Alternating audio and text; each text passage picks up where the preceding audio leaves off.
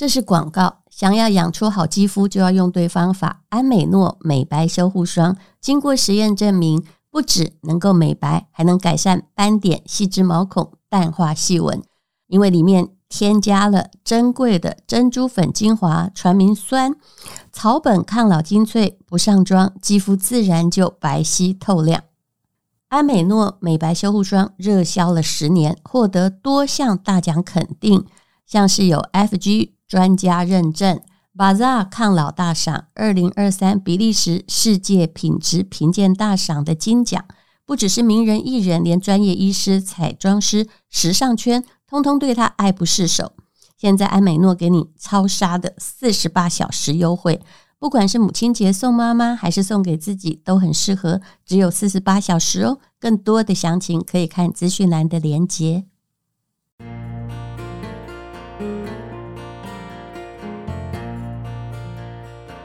今天是美好的一天。欢迎收听人生实用商学院。前不久我到上海去，遇到了我的很多的同学，那他们就问我说，你有看到狂飙吗？我说我没有啊，因为我知道在网络上也看得到，但是我目前还没有看。他说呢，狂飙呢就带火了《孙子兵法》这本书。那么我还有一个同学说，他为了这狂飙，他去报了一个《孙子兵法》的课程，花了36000块人民币。哎呦，怎么这么好学啊？原来在大陆，如果你要去上线下的实体课程，真的好贵啊，但是就是有人要付这笔钱。那么也许你应该不会付这笔，其实我也不会。那我们今天就来讲一下《孙子兵法》好了。那到底这个电视剧跟《孙子兵法》有没有关系呢？我最近看到了一篇文章。这篇文章呢它就是一位教授写的，他是北大的国家发展研究院的龚玉振教授。那其实我之前曾经考上这个北大的这个研究所，只是因为那时候我生孩子，所以没去念。那么后来等孩子大一点之后，我才去念中欧国际工商学院，在上海。当然呢我基本上就是先讲点别的，我还是比较喜欢上海的，因为上海没有那么干燥，而且上海的地铁相当的方便也不会觉得。我觉得我在北京最大的困扰就是说，你要走比如说从2号走到4号，你可能走了1公里，因为每一间建筑物真的都好大。而上海呢，有一些小街小弄跟我的成长的背景比较相似，觉得比较熟悉。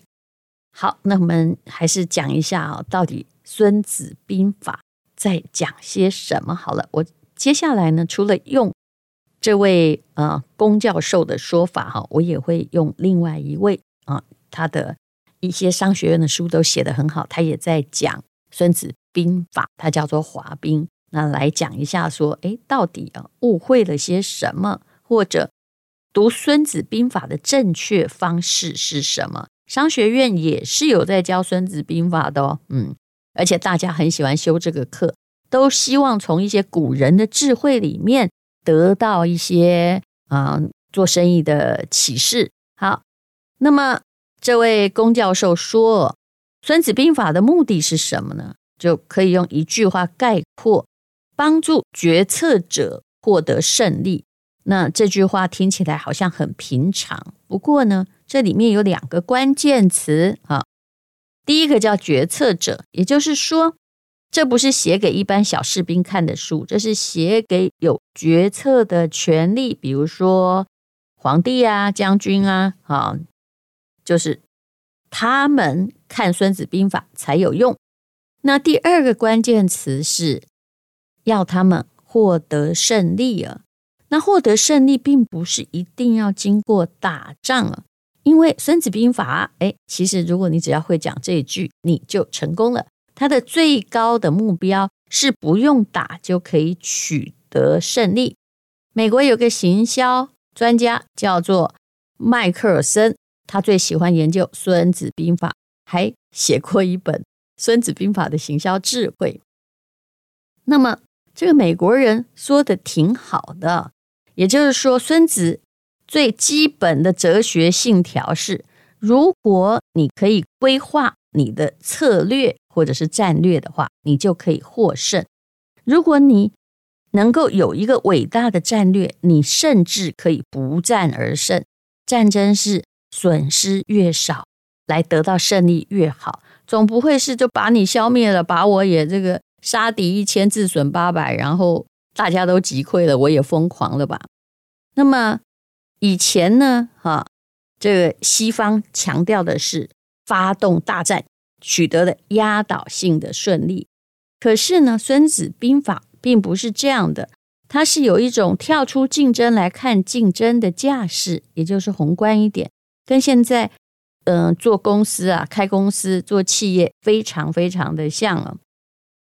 竞争意识有时候会损伤竞争力，也就是说，如果你有一个很好的策略这个策略恐怕就不是来跟你硬拼弄得你死我活，而是让我自己活得更好，用最少的资源来赚得比较多的利润，而不是去打垮对手。那么打仗不是为了击败对手，而是给自己赢得更有利的长远发展的环境。说到这里，你是不是已经有一种感觉，就是会想到夫妻吵架，夫妻吵架把对方全部压下去，让他哑口无言，你赢了吗？其实应该不是吧。你吵架是为了什么？也只是想要说说自己的看法，然后看大家可不可以朝向共同目标得到幸福。但是很多人呢，都误会了这个含义。这就好像酸民好了，他们用各种的侮辱去侮辱别人，那请问他真的说服了别人吗？其实没有，人家也许一下子被你弄得胆怯无言，但是心里更讨厌你。夫妻吵架千万不要变成这样子，你一直赢可是怎么两个人关系越来越差了。好了，我讲回孙子兵法，也就是孙子兵法的核心不是要去跟对手缠斗，而是制作一个策略，让自己赢得好的发展呢。那么最近呢，孙子兵法突然也不是最近，大概这几十年来，孙子兵法得到了国际上相当的重视。为什么呢？这位龚教授也是一个军事专家，他说因为核武器出现了。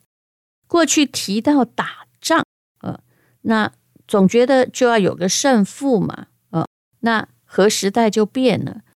核战争是什么？其实答案就是没有赢家。如果两边互相发射核弹，不但两国自己垮，旁边各国大概也垮，搞不好地球就炸开来了。也就是一出手就是共同毁灭。所以呢，孙子兵法讲的其实不是怎么样疯狂的打仗去打赢，而是尽量不要战。那尽量不要战，是不是可以赢呢？当然可以赢，你也可以双赢有些赢多一点，有些赢少一点。但是不应该一边毁灭，然后另外一边就获得损失。其实战争从来也不是这样，通常都是大家一起血流成河。那么我们再来看一个打仗的时候常常提到的词，很多叫做大获全胜，对不对？那一般人会觉得就是械斗黑帮打架，就是把对手打到连渣都不剩了。但是事实上，孙子兵法对于这种全胜 的定义是来，请听下面这句话，叫做凡用兵之法，全国为上。这个全是动词，破国次之。那全军为上，破军次之；全旅为上，破旅次之；全卒为上，破卒次之；全武为上，破武次之。其实讲了很多这个重复的字句也只不过是全跟破的大小单位不太一样。这个全呢，指的是完整，破指的是残破。那么其实全胜是什么？也就是在对手还很完整根本没打的状况之下，让他们降服。如果你要理解《孙子兵法》哦，那对于这位龚教授所说，大概只要理解2点，大家就会觉得你应该很懂《孙子兵法》的。第一叫做不用打就能赢，第二呢，如果硬要打的话，那就用智慧去打吧。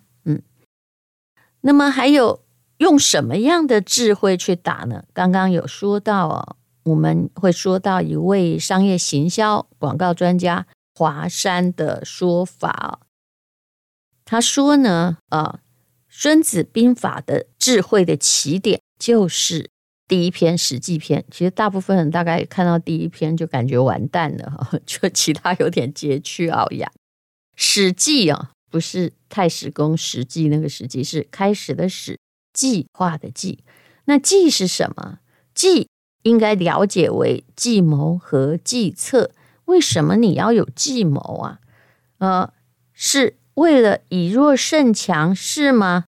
好像历史上尤其是三国演义最受歌颂的战争都是以弱胜强，不是去火烧粮草啊，不然就是兵不厌诈，然后有埋伏，所以用弱胜的强，好威风啊。不过呢，这位行销专家华山他提醒，一般人的了解不好意思刚好相反。孙子兵法他讲的不是 以弱胜强，而是以强胜弱。为什么呢？那这个计呢，不是计谋，不是策略，而是计算。这个解释挺有意思的。在打仗之前，你要算算我有多少兵力，对方有多少兵力，这就好像你要懂你自己公司的成本会计一样。那你要是觉得自己打得赢，那就打，如果打不赢，拜托你别打。也就是说，你其实现在人连这种智慧都没有啊。也就是很多人明明知道打不赢还硬打，你觉得这样很聪明嘛？所以如果这需要智慧啊。如果你打不赢啊，你就也不要在那里呛瞎恐吓人家。但是当然了，乌克兰很可能以为他们虽然国家小是打得赢的，因为有很多人支持他的。好，我们就不要扯到了现实世界的战争。孙子兵法的原文是这么讲的，叫做兵者，国之大事，死生之地，存亡之道，不可不察也。那么其实历史上你会特别去注意到以弱胜强的战争，但是其实这个叫做就是注意力的偏差。你就看到那光华耀眼的那几个，事实上呢，是因为概率小就那以少胜多，很炫才有新闻效应。就好像如果一个中学的球队把 NBA 打败了，你不觉得这样才有新闻吗？好的，那么其实要怎么读《孙子兵法》呢？至少第一如果你是在做生意，你想用《孙子兵法》的话那么你必须就是凡事按有利的方向做决策，不要意气用事，是对自己有利而不是对对手有害，对自己无意义，那叫损人不利己。损人不利己的事情不要做。第二呢，就是你要尊重一般的正常状况，不要把希望放在一些小几率的上面，就那你就是一个赌徒，你并没有策略，你只想赌一个看我这样子可不可以扳本。我们今天就来讲讲史记篇到底怎么样了解吧。史记篇里面孙子讲了12条诡计，也就是12条骗术。那么谈到骗术，大家应该很感兴趣吧。我们来看一下能讲几条算几条。第一种骗术是什么？就是都文言文，大家忍耐一下。能而示之不能，就是说本来是我会的，但是我示弱，假装我不行。第二种骗术是用而示之不用，听起来就是很多字一样，那到底是什么意思呢？也就是说我准备用了，我假装不用来骗你。其实能而示之不能，用而示之不用，意思没有差很多。在历史上到底应该怎么解释呢？比如说刘邦就上过匈奴的冒顿单于的一个当，也就是白登之围，其实后来真的花了很多钱，刘邦呢才逃出升天呢。也就是刘邦出征匈奴，先后派了10几个使臣去刺探匈奴的虚实，每一个使臣到了匈奴那里，看到都是破败不堪的景象，都说匈奴很弱。然后呢，后来呢，其实刘邦也蛮谨慎，他又派了一个比较聪明的娄敬，这娄敬呢回来却说绝对不能打。那刘邦问为什么，娄敬说正常来说两国交战之前状况已经不好了，都要耀武扬威来吓唬对方，可是啊，我去匈奴一路看见都是老弱病残，这一定是有诈的，他一定是准备好了引诱我们去打了。刘邦已经决定要打了，所以呢他就痛骂娄敬说扰乱军心，先进去牢里关着，等我打赢了这场战争，好，我看你会不会心服口服，而且呢我就来处罚你。结果啊，那刘邦带了多少大军？传说中有30万大军，可是这个问题在于就是30万大军这一走要走很久，不能同时到达，对不对？他先头部队走在前面，后头部队可能过了一天还没到呢。那后头的部队还没到的时候，刘邦就在白登城中了匈奴的埋伏。你知道冒顿单于有多少人呢？哎呀，传说中有40万大军，所以把刘邦就是包围的非常像这个残木乃伊一样。那么后来刘邦没办法呢，就还好有个计策，他用了陈平的计策去贿赂单于的王妃。那这个贿赂的方法很奇怪，意思就是说，哎呀，如果这个汉朝投降了，那么他们可能会贡献非常多的美女来，这时候你就会失宠了。这个王妃也真的蛮天真的啊。于是呢，他就跟单于说，就吹枕边风啊。那这位冒顿单于也真的是，我也觉得 他是不是这种理解有点简单，就是呢就把包围的圈圈让了一小角，放刘邦回去。其实我一直觉得这位单于应该是有别的考量了，不只是一个妃子在扇枕头风而已。那么匈奴的这个冒顿单于在这里用的是能而示之不能用而示之不用。其实看历史很多地方都是这样，要打仗的时候，那城头派的都是老弱妇孺，我就是要告诉你我没人了好，那再来的第3个骗术叫做近而视之远，远而视之近这是什么意思呢？就是说明明我已经离你很近了，但是呢我却让你以为我们很远呢。那或者是我们明明离得很远，却告诉你说我已经到了，已经到了那么这里呢就有一个 case 跟拿破仑有关系，也就是拿破仑就这样俘虏过奥地利的军队，他在战场上就遇到奥地利军队，他人少对方人多，于是呢他就摆出主力的架势叫他们投降，就奥军竟然投降，这有没有也太天真了一点呢？他们都缴械投降，才发现说原来我们人比较多，但是人家拿破仑呢，至少呢他气场比较大。那拿破仑因为很多人当时是听到他的名字闻风丧胆，也不相信。其实这个演出大概跟传说中的空城计差不多，就是我们现在只是主力后面还有很多人你们赶快先投降吧。那么第4个骗术叫做利而诱之，就是用利益来让他犯错。刚刚这个白登之围，刘邦就是用利益，应该不是刘邦，叫陈平了陈平比较狡猾，就是用利益呢来就不要硬打嘛，杀出重围恐怕也杀不出来，干脆贿赂他。那第5个骗术叫做乱而取之也就是说把它弄乱了，浑水摸鱼，然后你就可以得胜了。那第六个叫做时而备之，第七个叫做强而避之。这两条讲的意思也差不多，他的意思是说，如果他的那个兵力看起来很坚实，我们就要小心哦。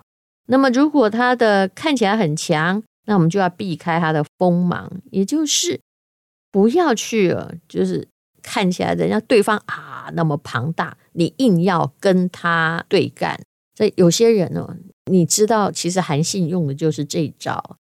他干嘛？这苏东坡解释的挺好的哈，他就说千金之子不死于盗贼之手。如果你遇到一大堆人来讨伐你，黑社会一堆酸民来进攻你，我想请问你，你要跟他对干嘛？其实真的不聪明，对不对？还是避开他的锋芒吧，不要跟他直接交锋，因为人家人多，你人少。那还有一件事情就是不要跟当权者对干，这是我有一位长辈告诉我，我觉得一直很有道理。他说如果你一定要跟这个当权者对干的话，其实大部分的状况你就是一个劣势而已。第八个叫做怒而饶之，也就是说我们习惯的激将法，像五丈原里面记得吗？诸葛亮给司马懿送女人的衣服，激他出战，也就是说你根本就是个女人。可是这司马懿也识破了，他说女人衣服你送给我很好我就收下来送我太太吧。我就是不出来打，因为这时候如果被激怒了出来打是完全完蛋的。好，那第九种的骗术叫做卑而骄之，你看它只有4个字，都是学问了。假装卑微，让他骄傲，毫无防备，越王勾践卧薪尝胆就是一个例子。那这个卧薪尝胆到其实已经到肠粪的地步了。夫差生病，然后拉的屎勾践去尝，因为按照中医来说，透过尝他的粪便就知道他的健康状况。哇，这种卑微，有人如果对你这么卑微，而你呢目前的状况很好，我真的劝你要小心，请记得吴王夫差的例子。卑微到这样的程度肯定是有阴谋的啊。那第10种骗术叫做义而劳之，也就是说折腾敌人，让他疲于奔命，而你自己还挺闲的所以呢就是不停的骚扰他，让他一刻不得休息。我觉得这些跟键盘侠用的技术大概差不多他一个人变成500个，然后来一直骚扰你，让你疲于奔命，其实呢他一边在暗笑，闲得很。第11种骗术叫轻而离之，也就是说使用离间之计。其实离间之计很常用，我们之前在人生不能没故事讲战国的时候，你记得吗？纸上谈兵的故事。秦国也最常用离间计，他离间了赵王跟廉颇的关系，换上了纸上谈兵的赵括，结果呢坑杀了赵族超过40万人。好，我终于讲到第12种了，叫攻其不备，出其不意。这个大家好像都会说也就是突然给你一个 surprise， 不过不是惊喜，可能是一个惊吓。那么所以说这是给决策者的学问，并不是给小喽啰的学问呢。那俗话说兵不厌诈嘛，但是呢你也不能只学这些骗术就上战场。那么其实呢有些时候就是叫你要灵活的运用但孙子兵法并不是只讲这些骗术而已。那如果有兴趣的话，等我自己再好好的研究一下，我们再来讲。好，总而言之，孙子兵法其实呢是一个不是以弱胜强还是要叫你以强胜弱，而且尽量的能够在不要把敌人踩扁的时候赢，那才算是真正的赢。听起来也相当的有哲学的智慧。谢谢你收听人生实用商学院。今天是勇敢的一天，没有什么能够将我为难。是轻松的一天。